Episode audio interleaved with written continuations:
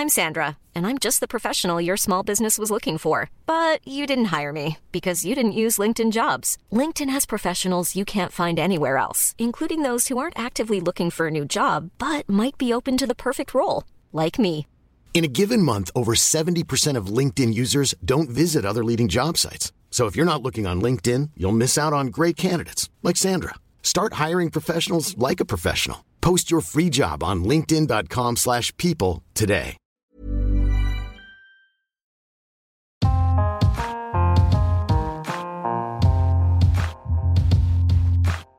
Te lui om te lezen.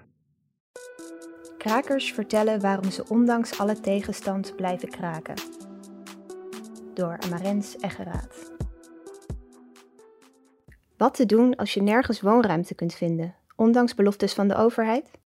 Quote, dan pak je de ruimte die je denkt te kunnen creëren daar waar leegstand is. Eindquote. Dit zegt oudkraker Jack in de documentaire De stad was van ons. Zo was kraken jarenlang een praktische methode om directe woningnood te verhelpen en tegelijkertijd politieke druk uit te oefenen. Vanaf de jaren 60 kreeg de kraakbeweging op die manier van alles voor elkaar. Ze zorgden met de hulp van een breekijzer en een paar strategisch geplaatste meubels voor gratis woonruimte en democratische inspraak. De woningnood is nu weer ontzettend hoog en ook nu zijn er nog altijd gebouwen die jarenlang leeg staan. Toch lijkt er vooralsnog niet veel te worden gekraakt, en dat is niet zonder reden. Sinds het in 2010 bij wet verboden werd, is kraken veel lastiger geworden. In veel gevallen worden gekraakte panden binnen een paar maanden ontruimd, waardoor bewoners nauwelijks tijd hebben om er iets op te bouwen. Vorig jaar kondigde burgemeester Femke Halsema aan dat de politie in Amsterdam sneller gaat ingrijpen als er een kraakactie plaatsvindt. Daarbij kan je als kraker nog altijd te maken krijgen met furieuze pandeigenaren die er geen been in zien om hun eigen bezit te vernielen. Zoals onlangs te zien was in een filmpje van een kale man die op een ijzingwekkend kalme manier zijn eigen ruiten intikt met een stoeptegel, omdat hij de krakers uit zijn leegstaande gebouw wil verjagen. Er is kortom een heleboel aan gedaan om het leven van krakers zo onprettig mogelijk te maken. Is het kraken tegenwoordig nog een beetje te doen? Hoe houden de huidige krakers het vol, ondanks alle beperkingen? En is kraken nog altijd effectief protest tegen woningnood? Voor een antwoord op die vragen ging ik halverwege juli langs bij Teun en Alex. Omdat kraken verboden is, zijn dit niet hun echte namen. Twee krakers van 26 jaar. Ze wonen sinds een aantal weken in een gekraakt pand in de omgeving van Utrecht, met een groep van ongeveer 10 mensen. Er blijven wel eens gasten slapen, dus dat wisselt een beetje, zei Teun. Ook zij hebben daar te maken gehad met een intimidatiepoging. Een paar nachten geleden stond de eigenaar hier met een knokploeg voor de deur, zegt Teun, terwijl hij me het gebouw laat zien. Sommige ruimtes zien er donker en grimmig uit, maar met vloerkleedjes en kamerplanten is het er toch nog een beetje gezellig gemaakt. In de geïmproviseerde keuken ruikt het naar koffie en rijpe bananen. Op de salontafel staat nog een bordje havermoutpap. Ondanks het kraakverbod is kraken nog altijd mogelijk. Als je niet op heterdaad betrapt wordt en aan de politie kan laten zien dat je er al een tijdje woont, kan je huisrecht krijgen. Dat betekent dat iemand niet zomaar zonder toestemming naar binnen mag komen.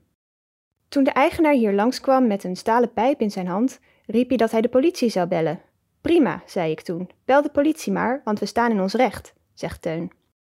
Alex zegt: Het is niet zo dat de politie aan onze kant staat, maar ze willen er vooral voor zorgen dat het rustig blijft in de wijk. Die hebben ook geen zin in een eigenaar die dingen stuk komt slaan of voor eigen rechter gaat spelen. Of een pand geschikt is om gekraakt te worden, hangt dan ook af van de hoeveelheid geld en moeite het de politie zou kosten om het meteen te ontruimen, leggen ze uit. Daarbij is het ook verstandig om plekken in het centrum van de stad of monumentale panden te vermijden. Daar staat de politie binnen 10 minuten op de stoep, aldus Alex. Potentiële kraakpanden bevinden zich vaak aan de randen van het stedelijk gebied, op plekken waar verloedering op de loer ligt. Als je ergens houten planken voor de ramen ziet, denk je: leuk, zegt Teun. Hoe rotter, hoe beter, want des te groter de kans is dat je er kan wonen, zegt Alex. Een kraak wordt zorgvuldig voorbereid, vertellen ze. Er wordt uitgezocht wat de geschiedenis is van een gebouw, waarom en hoe lang het al leeg staat en wie de eigenaar is. Het liefst kraak je iets van een groot bedrijf of een vastgoedspeculant, al de steun. Afgelopen april is een behoorlijk omstreden wetsvoorstel van Kamerleden van Torenburg van het CDA en Koerhaus van de VVD aangenomen dat mogelijk zou moeten maken dat kraakpanden voortaan al na drie dagen ontruimd kunnen worden. Nu neemt zo'n ontruimingsprocedure vaak nog zes tot acht weken in beslag en kunnen krakers die tijd in het pand afwachten. Vooralsnog hebben Teun en Alex daar weinig van gemerkt, zeggen ze. Teun, bij acties die plaatsvonden in de laatste twee, drie maanden zijn er wel een aantal nieuwe dingen geprobeerd. De politie zei bijvoorbeeld: Jullie krijgen wel huisrecht, maar dan moeten jullie je wel allemaal identificeren, anders word je opgepakt. Dat was nieuw.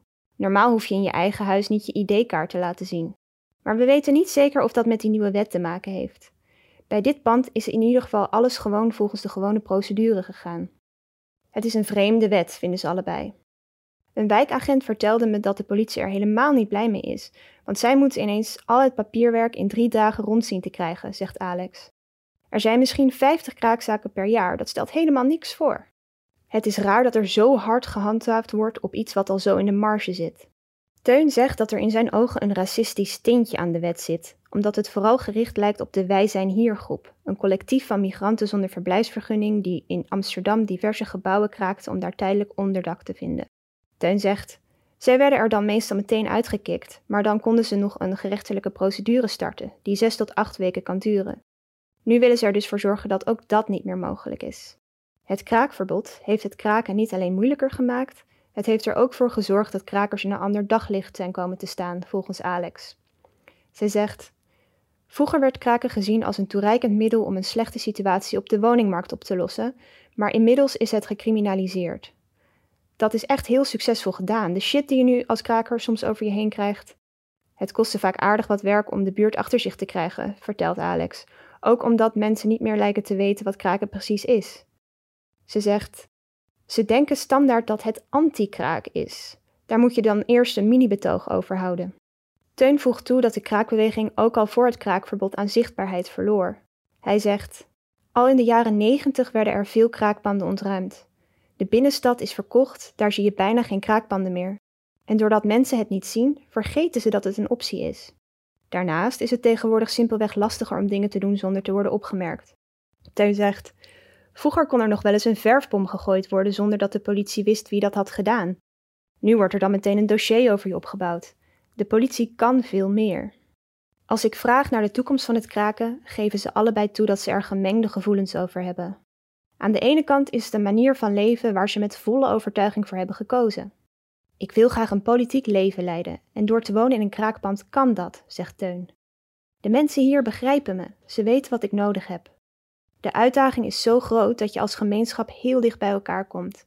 De stress brengt ons ook samen. Die politieke community is mij heel veel waard. Alex zegt: Ja, welke vriendengroep wordt er nou samen ontruimd, meegesleurd, opgepakt, in de cel gezet en weer vrijgelaten? En dat je het daarna allemaal weer opnieuw doet. Teun: Dat heeft al wat. Je strijdt echt ergens voor. Alex: Dat is ook eigenlijk de reden dat ik ooit ben gaan kraken. Mijn huisgenoten voelen als een familie en dat is zoiets moois. Een familie die je zelf kiest en waar je mee woont en alles samen mee doet. Dat is iets waar ik veel energie en kracht uit haal. Aan de andere kant is de constante dreiging van ontruiming en het vele verhuizen ze niet helemaal in de koude kleren gaan zitten. Een pand kraken kan nog altijd een oplossing zijn als je ergens wil wonen, maar je moet er veel voor over hebben. Alex zegt: In het begin stortte ik me overal vol enthousiasme op en organiseerde ik er van alles omheen.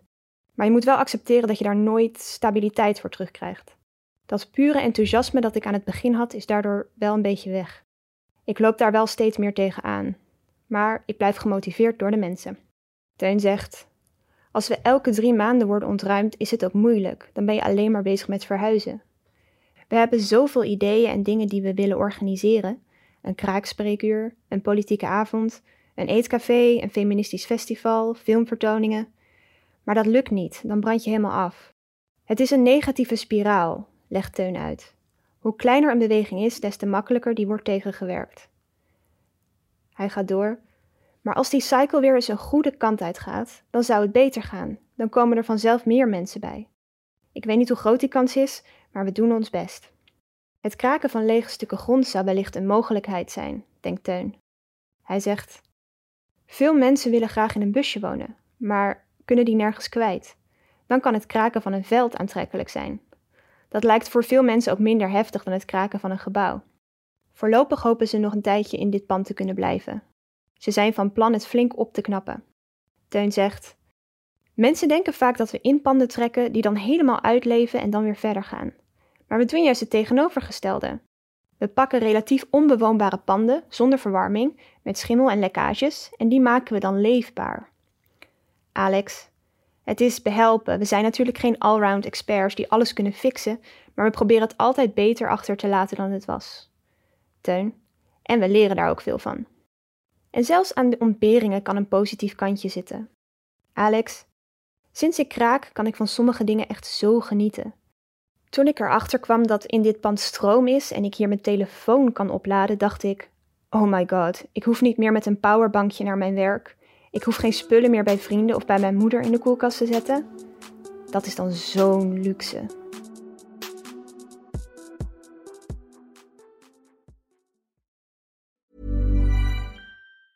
Planning for your next trip?